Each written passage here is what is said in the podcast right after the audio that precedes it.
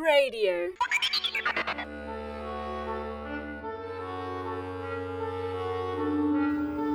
Foolish Wisdom with Bernard Tichungi. Are you willing to forgive? As human beings, we're an emotionally fragile bunch. That, however, is not a bad thing. Indeed, it is our emotional state that most readily separates us from the animal kingdom. We perceive love, joy, surprise, anger, sadness and fear, and we can deliver those positive or negative emotions to others in the way we act. These negative emotions, when given or received, hurt and can hurt very deeply.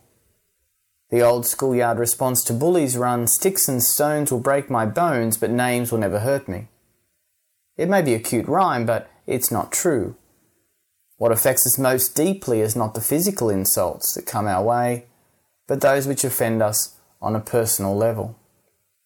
To have a trusted friend betray us hurts. To have a sibling insult another sibling hurts. These hurts are very real and they do not easily dissipate. Society has some plan as to how to deal with physical insults. Courts and prisons are full of people who have caused physical hurt to another in some way. This is not the same with emotional hurt. Sometimes we will be initially unaware that our words and actions, or our response to those words, have offended another. Even those who are most careful may still at some point offend another person. There is no shortage of friendships and families that are broken down because deliberate or indeliberate offence has occurred. These delicate situations are not easy to resolve because all parties may, to some extent, have hurt another by their actions, choices or words. Recall the parable of the prodigal son who offended his father by taking his inheritance to indulge in a wasted life. In time he returned truly sorry for his actions and his father forgave him. But the one person who could not forgive was the older brother, who had remained at home always faithful.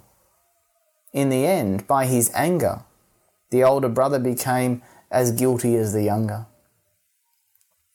The reason rifts do not get resolved is because too many of us feel justified in our positions of hurt or anger at another. People can spend a lifetime explaining the precise way in which they have suffered offence, and this may well be true, but at that point there are only two options. One can remain convinced of the need for the other person to reform and thus remain hurt and angry forever, or make a conscious decision to forgive.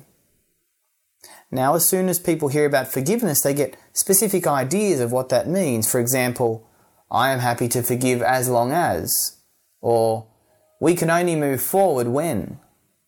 This is not genuine healing forgiveness. Forgiveness in the truest sense is a highly radical proposition, one not known well by a neo-pagan society. Forgiveness involves an unconditional, all-embracing love of the other, regardless of what offence, hurt or anxiety has been given us. This type of forgiveness involves taking our gaze from the other onto our own lives to examine where we may have given offence. It is rare that one person is completely innocent while the other is completely guilty. True forgiveness brings about a love that is patient, kind, and rich in mercy. If we are truly the innocent one, forgiveness will be quick to turn the other cheek.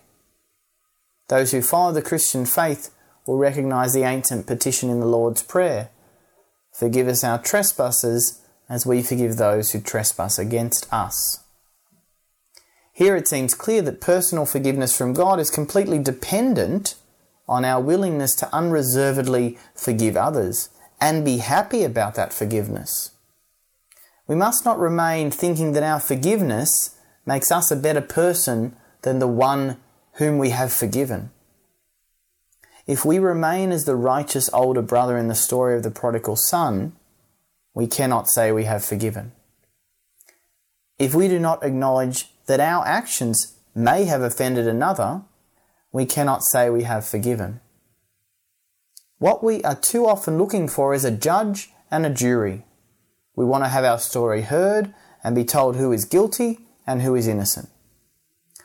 This sort of mentality will never find peace because mercy is always greater than justice. The person who spends his life looking for justice will always be hurt and never have the opportunity to be truly happy. So go on, reach out in true forgiveness and see your life transformed.